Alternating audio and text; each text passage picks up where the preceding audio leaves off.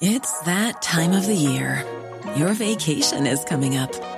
You can already hear the beach waves, feel the warm breeze, relax, and think about work. You really, really want it all to work out while you're away. Monday.com gives you and the team that peace of mind. When all work is on one platform and everyone's in sync, things just flow wherever you are. Tap the banner to go to Monday.com. Hey, I'm Ryan Reynolds. Recently, I asked Mint Mobile's legal team if big wireless companies are allowed to raise prices due to inflation. They said yes. And then when I asked if raising prices technically violates those onerous two year contracts, they said, What the f are you talking about, you insane Hollywood ass? So to recap, we're cutting the price of Mint Unlimited from $30 a month to just $15 a month. Give it a try at mintmobile.com slash switch. $45 up front for three months plus taxes and fees. Promoting for new customers for limited time. Unlimited more than 40 gigabytes per month. Slows. Full terms at mintmobile.com.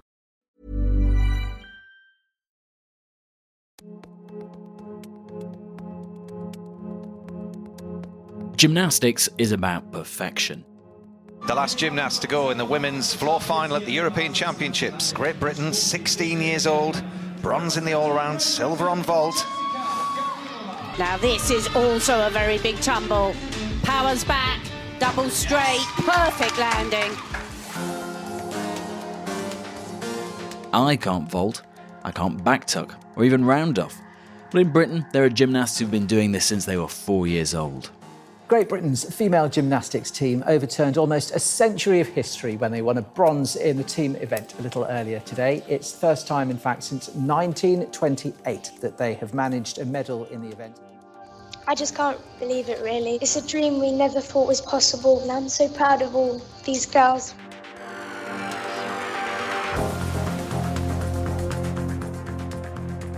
It is competitive, and at the top level, it takes rigorous training. This month, some of the cruelty behind that pursuit of perfection became even clearer. We start this hour with breaking news the release of a damning report into British gymnastics and the abuse of young children. It shows quite graphically stories from gyms from around the United Kingdom of children being punished. Page Southern Reasons told us she was tied to a horizontal bar and left hanging there despite being in pain and in tears. I couldn't move. Strapped you by your wrists? Yeah. Did it hurt? Yes. Did you tell her? Yes. I got to the Olympics, but at what cost? You're listening to Stories of Our Times from The Times and The Sunday Times. I'm Luke Jones. Today, winning at all costs the toxic culture of British gymnastics.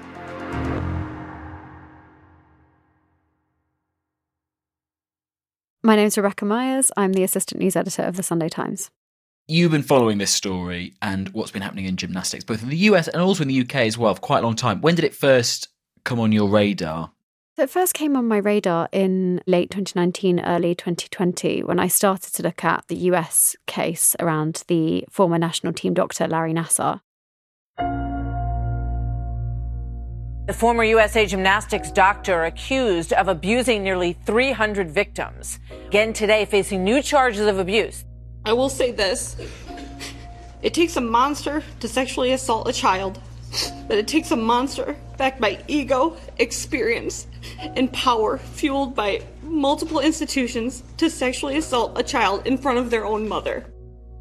That was quite well publicised around particularly 2018 when he was sentenced. But in early 2020, I took the opportunity, it was the two year anniversary of his sentencing, to take a look at what had actually changed since he was sentenced. And from there, I ended up finding myself in a whole world that I wasn't really expecting. Let's talk about the UK then. And before we get to some of the many problems that have been uncovered in gymnastics, for the most part, away from the competitive side of it, maybe it is a healthy, nicely competitive thing for thousands and thousands of young people that they enjoy. It's certainly supposed to be. The first time a lot of parents and kids will come into contact with gymnastics often is at a very very young age. It's something offered as tumbling or things for tots just a way to play have fun.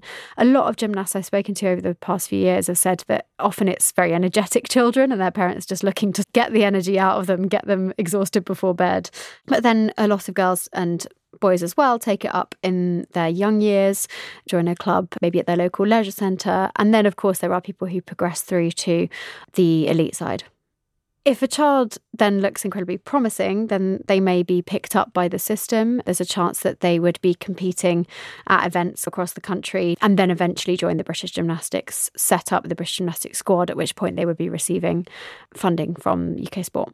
Once a, a child or teenager is in the elite part of the system, what does their week look like? What does it actually entail? It certainly becomes more intense as you get closer and closer to the elite setup. There are girls who maybe are promising, who can be training 20 hours a week. Kids find that they have to take some of their schooling after hours or around their gymnastics, or they will be in the gym before school. So it can be very, very full on. And what about their diets? Because that's a big part of it as well, not just the actual physical activity. Yeah, so this has attracted a lot of criticism in the allegations we've seen over the past two years. There is in any elite sport a certain degree of weight management and healthy eating. Nutrition is vital. It's particularly difficult and sensitive in an area where not only are the athletes predominantly female, but also they are predominantly teenagers and underage. And so we've had the White Review. The investigation that began almost two years ago, led by Anne White QC and co commissioned by UK Sport and Sport England, looked into accusations of bullying, abuse, and discrimination after numerous British gymnasts spoke out. The result? We'll get into exactly what it was able to vindicate and what it is suggesting needs to be done now in a moment. But just rewind for us and explain how it came to the point where this review was even established. Yeah, so it's quite an extraordinary catalyst, really. So, after the piece I did on Larry Nassar, that two year point looking back at the US case, I then found out that a Netflix documentary is being made called Athlete A. That came out in the summer of 2020 in June. And that basically looked at the Larry Nassar case. But what it also did, crucially, is it looked at wider abuse in gymnastics. Dealing with an organization that didn't give a rat's ass about children. Nassar wasn't their target. Our target was USA Gymnastics. You are the president of USA Gymnastics. If you receive a complaint of sexual misconduct, do you turn it over to local authorities? No. It asked the question were there people around him? Was there a system of abusive practices, such as physical and emotional abuse, that meant that these gymnasts were so worn down by everything else that was happening to them that they were more susceptible to his abuse and to being groomed and preyed upon? when this came out, British gymnasts started watching it and basically recognized those physical and emotional abuse cases as something that happened to them, in their words, all the time. And basically, you saw this kind of spiraled outpouring where they started to realize that what they thought was normal was not normal and it was abuse, and started speaking up on social media with the hashtag Gymnast Alliance. There had been some rumblings before that point. I had heard some talk, particularly around the weight shaming. I had some concerns about the way that elite gymnasts were eating and being told to monitor their weight. There'd never been this kind of sense that it was this big in the UK. But once that hashtag started, it just completely spiraled. The Netflix documentary Athlete A has prompted young women here like Catherine to find their voices. I was pushed to the point of starving. My body couldn't cope with that. I was training twice a day while I was out there. And with no carbs, and as a 10 year old with a high metabolism, I couldn't cope then when I came back home and started eating normally. So I was throwing it all back up. And I ended up just taking back to back phone calls for two weeks from gymnasts, parents, elite and community clubs talking about their experiences.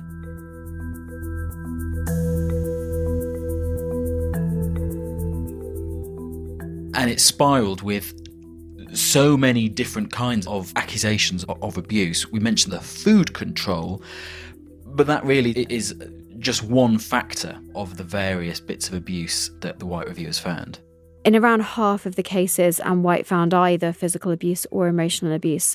Talking about adults in a position of power humiliating you, bullying you, screaming at you. We're talking about gymnasts being sent out of the gym for not trying hard enough or not doing well enough physical punishments, whether that's pushing gymnasts to do moves that they're not comfortable with, moves that they're scared of. A case in the report of a young girl forced to stand on a beam for two hours because she didn't want to do a move, all the way through to being slapped or hit. When she was just 10, she says she was hit, shut in a store cupboard, forced to train while injured, including with a serious concussion, and shamed about her weight in the early days, we heard a story about a girl being dragged across the floor by her hair. And then through to the emotional side. And Anne White really looked at the idea of a culture of fear because she was aware that it was a phrase being used a lot, but she did find that gymnasts were terrified of their coaches. And she said in some cases, desperate to please them, desperate to be to perform well to please this coach who then they cared so much about, but at the same time absolutely terrified of what they might do if they didn't perform or of their mood swings, things like that. So the emotional abuse is a big factor. She came running out of the gym and said, Mummy, Mummy, they don't scream in your face or hurt you. To the point about the weight shaming and weight management as well. One of the really standout things in Anne White's report was she said she found stories of gymnasts hiding food in what she called extraordinary places. I would I was scared to eat. I was scared of the coaches seeing what I was eating. So they would go to really extreme lengths to get food because they weren't allowed to snack or they were told not to eat certain things. And she heard of gymnasts hiding food in the ceiling tiles. Um, and that's something we heard a lot about in the US cases as well. That's particular to elite gymnasts, obviously.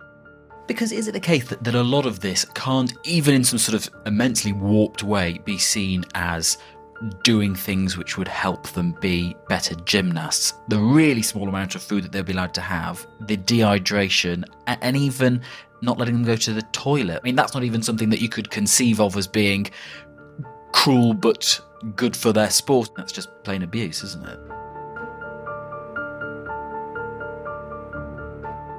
It is. I think it's always interesting to look at how blinded you can become, though. And, and one of the things Anne White identified in her report was that, particularly for parents, some of this stuff was happening so out in the open, in front yeah. of other adults, just completely blatant, that your mind almost plays tricks on you and you think, it must be fine. This person is doing this in front of this other adult and then all these other people and all these other children. So it must just be part of this sport. And I think it's a really complicated, strange world.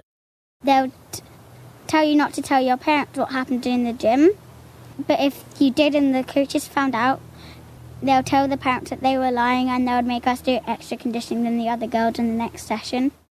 Another really interesting area which comes up quite a lot and being made to train through injury. And I think that's much more part of this picture of how far do you go for your sport. The practice of, of overstretching, so essentially putting someone in the splits and pushing them down further to really get that stretch in has become very widespread. Interestingly, the report said, and I've heard it's being done on not elite girls, young girls who are just at their local club who just want to practice gymnastics, not necessarily wanting to go to the Olympics, but also is being done on the Olympic athletes as well.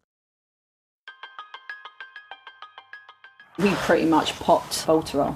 This is a serious painkiller. Yeah. Some of my teammates could not do a training session without taking those.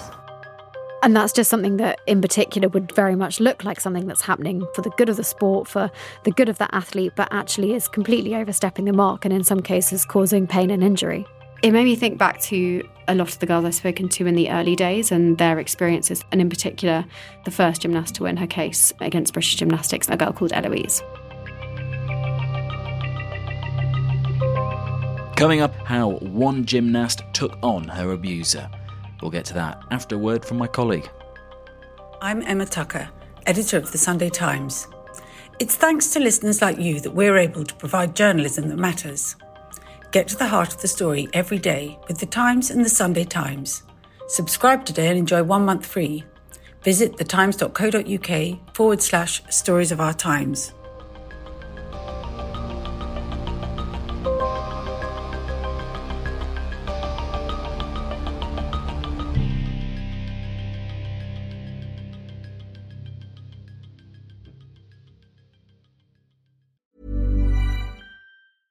It's that time of the year. Your vacation is coming up. You can already hear the beach waves, feel the warm breeze, relax, and think about work. You really, really want it all to work out while you're away. Monday.com gives you and the team that peace of mind. When all work is on one platform and everyone's in sync, things just flow wherever you are. Tap the banner to go to Monday.com.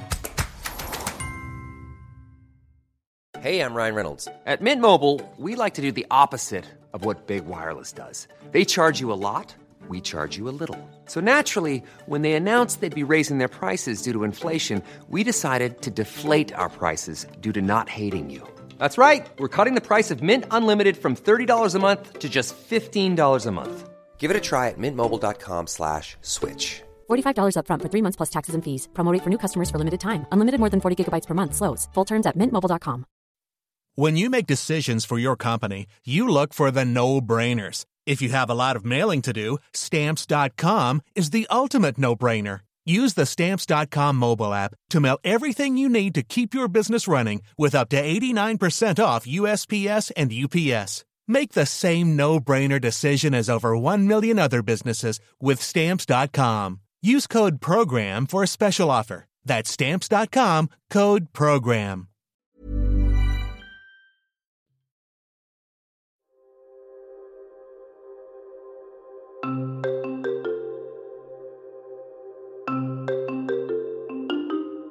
As you said, you've interviewed loads of, of elite gymnasts who had problems and quite traumatic experiences in this area. Tell us about Eloise in particular. Eloise was 16 years old when I first started speaking to her in 2020. She'd been a gymnast from a very young age. She was very, very promising. And she eventually reached national level competing in international competitions. She's an acrobatic gymnast, which is a very specific type of gymnastics. It involves a, a sort of very high level of kind of choreography, some dance elements, and these extraordinary moves. If you picture a gymnast sort of balancing on top of another gymnast, that's probably acrobatics. Incredible throws, somersaults, balancing on top of one another, maybe another gymnast on top of that, um, catching each other in midair, all sorts of amazing things. And it is quite spectacular to, to see, but of course, very physically demanding and risky and quite dangerous. Eloise was at Heathrow Gymnastics Club from the ages of about 10 to 14. She was training 25 hours a week and she she was subjected to inappropriate weight management techniques and she was weight shamed by her coach Andrew Griffiths. She said he would prod her, tell her she looked dreadful. At one point when she was just 12 years old, she says he told her she needed to lose 5 kilograms. She was told at one point to eat as little as 800 calories in a day. The NHS says a teenage girl needs around 2000. And she says that gymnasts, you know, most of whom are children, let's not forget, would be lined up, forced to step on the scales in front of everybody. Sometimes their weight would be announced in front of the group. Sometimes, she says, Griffiths would shout, scream at them if he didn't approve of the weight they were coming in at. This started to give her huge amounts of anxiety. As the weighing sessions approached, she would start to feel sick. She would stop drinking water in an attempt to weigh less when she finally came round to the weighing session. She would sit in boiling hot baths to try and sweat that weight off. And in her words, she says she was terrified of the consequences of not having been seen to lose weight. And was there any attempt by her or her parents to call out the behaviour of the coach who was making her do all of this? So I think one thing that came up a lot in, in among parents that I spoke to is that they often didn't know what their child was going through. Eloise's parents certainly didn't really know what was going on. They certainly didn't realize the extent of it and how much she was struggling with with anxiety and stress over this. When they did end up starting to get a sense that something maybe wasn't right, they did raise a complaint with the club a lot of parents said that to their faces they were told, okay, we'll look into this. Thank you for raising this with us. But then the child would be, a lot of children say, punished. In Eloise's case, she was the first gymnast to win her legal case against British Gymnastics. They accepted full liability and gave her a full apology two weeks ago. Andrew Griffiths has not commented since the legal case was concluded, but Heathrow Gymnastics have said that he no longer works for them.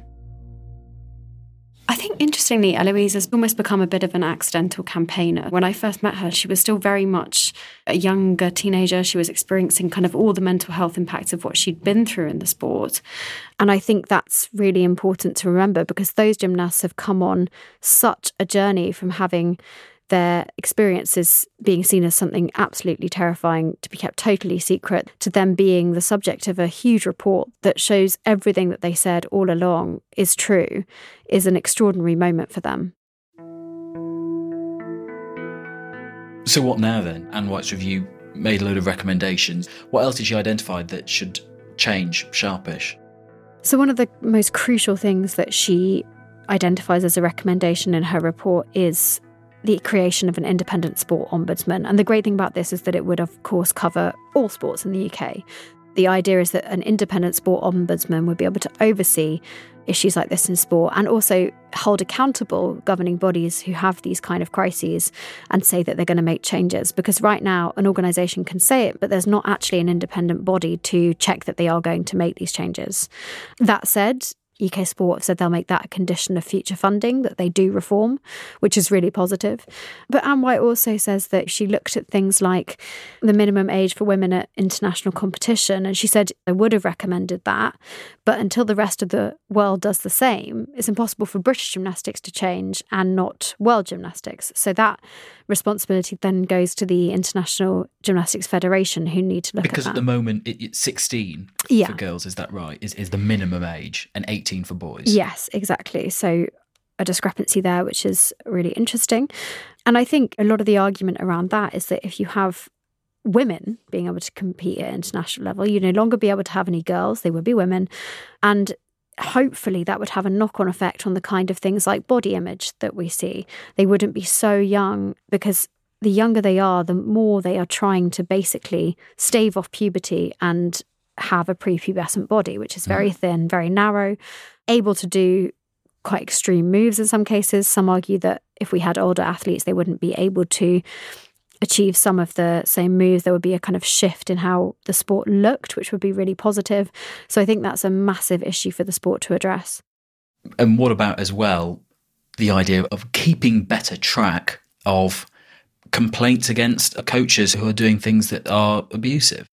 So Anne White did not recommend a register of abusive coaches, but Gymnasts for Change, the major, the leading campaign group, have called for a regularly updated, maintained public list of coaches who have received bans. Because at the hmm. moment, even in this report, a parent reading that report has absolutely no way of knowing whether their coach you know, or the coach that they've complained about mm. has been banned unless British Gymnastics have chosen to announce that.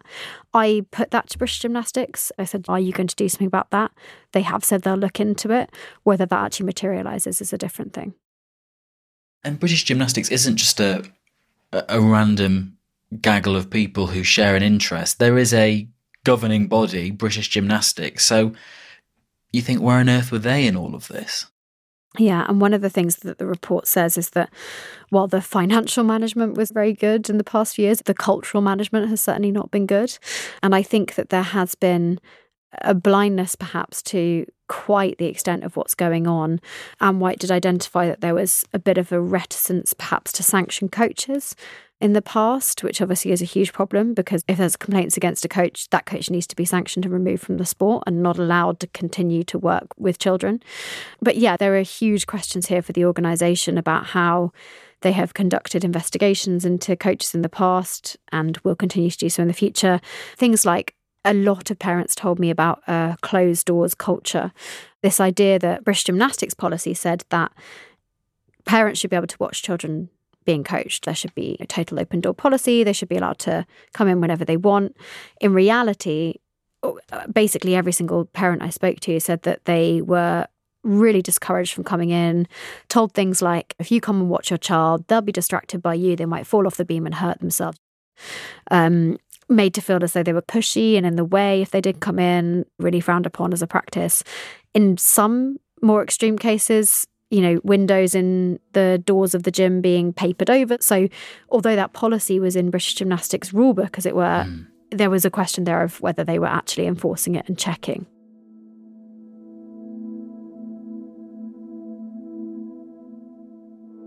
Is there something about gymnastics that makes this kind of thing more likely? Or is this the case that this could be just across all elite sport in some kind of way? I think both is true. I think this report raises questions for all elite sports. It raises huge questions about the fixation on medals that there has been pretty much since the build up to 2012. It raises big questions about the idea of pushing through pain and pushing athletes to extremes in order to achieve success. UK Sport reject the idea that there is a what's been referred to as a kind of cash for medals system whereby, you know, a governing body of a sport gets more money if they win more medals. So there has to be broader questions mm. about the elite sports system in this country and what price a medal basically. What are we willing to sacrifice to get that gold? But in my opinion, after my reporting that there is something very particular about gymnastics, there's lots of parts to that. Um, I'd urge anyone who has an interest in this to read the book by Joan Ryan, which was published in the 1990s, which is called Little Girls in Pretty Boxes. And that's about gymnastics and also figure skating. And I will say, as a as a journalist, it's pretty scary to read something that was written 30 years ago and think this could be written today and we're reporting yeah. on the same stuff. but what was her point there? That it's a kind of age and gender dynamic that yeah. if you've got it's older men and younger girls and they're unfortunately in in some instances, abuse thrives. Yeah, it, I think particularly it's the dependence on aesthetics. So one parent put it really well to me when they said that gymnastics basically its perfection is the sort of set standard and then you get deducted marks for what you don't achieve within that. I think for me when you're told that you're deficient on a hourly weekly basis that has long-term significant mental health effects. There's obviously all the aesthetics of very small, young female bodies, that generally came in around the 70s. What happened when you were 15? Didn't you start to develop the, yes. the sin of all sins? The sin of all sins for gymnasts. I started to become a woman. And we do see a movement increasingly towards older, more muscular bodies, perhaps, but that, you know, is an ongoing issue that really needs addressing. Um, Anne White said in her report that the sport needs to look at leotards. The fact that the, the standard is a very skimpy leotard is surely problematic. Those last words, my words, not hers. So there's lots of aspects of gymnastics that just make it, I think, a real breeding ground for problematic practices.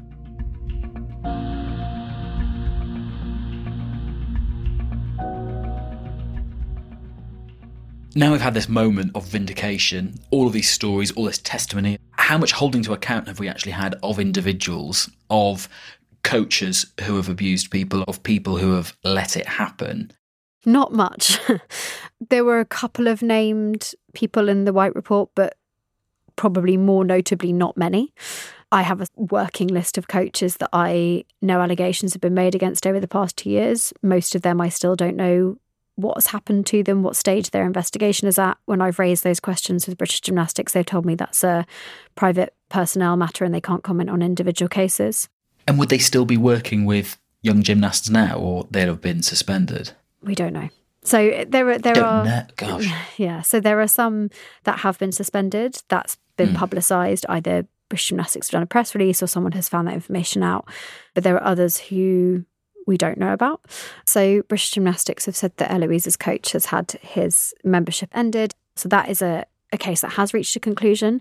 One thing I would say was that we understand that he went along to the World Acrobatic Championships while British Gymnastics knew that that case was ongoing just a couple of months before that was settled. So, that raises some concerns, definitely. But as mm. we hmm. understand it now, he cannot coach and he will not be coaching again. And what about athletes and gymnasts who have maybe been in the thick of all of this or are adjacent to it? How has this moment been received by them? And is there a fear that even though lots of people keep talking about this as a watershed moment, it could be a wasted moment? Things could not really change for the better? I think there is definitely quite a positive feeling, quite a sense that this is going to be a game changer. I think that maybe gymnasts weren't sure, parents weren't sure that this report would be as damning as it has been. I certainly, I will hold my hands up and say I was impressed at the extent to which it covered all the allegations we'd heard. Basically, everything that people told me over the past two years was in this report. It is incredibly extensive and therefore very, very shocking and damning. I think, therefore, there is hope.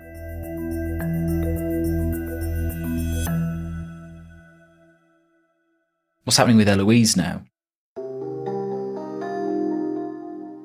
Eloise, it's been, I have to say, quite amazing to watch her kind of grow into the woman she's become. She's been so articulate and I think brave around this. It's a huge thing for a teenager to go through. When we first spoke, she was 16 years old. She's now 18 and she is just ready to live a, a life without all of this hanging over her and, and to start again.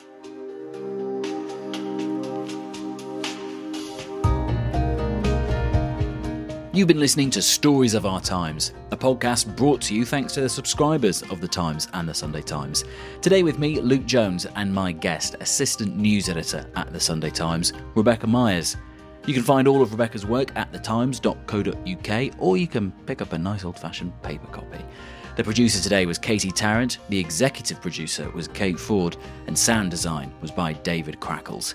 If you have a story that you think we should be covering on the podcast, maybe an idea for a future episode, or you have a bit of feedback, you can email us anytime. Stories of our times at thetimes.co.uk is where to find us. Goodbye.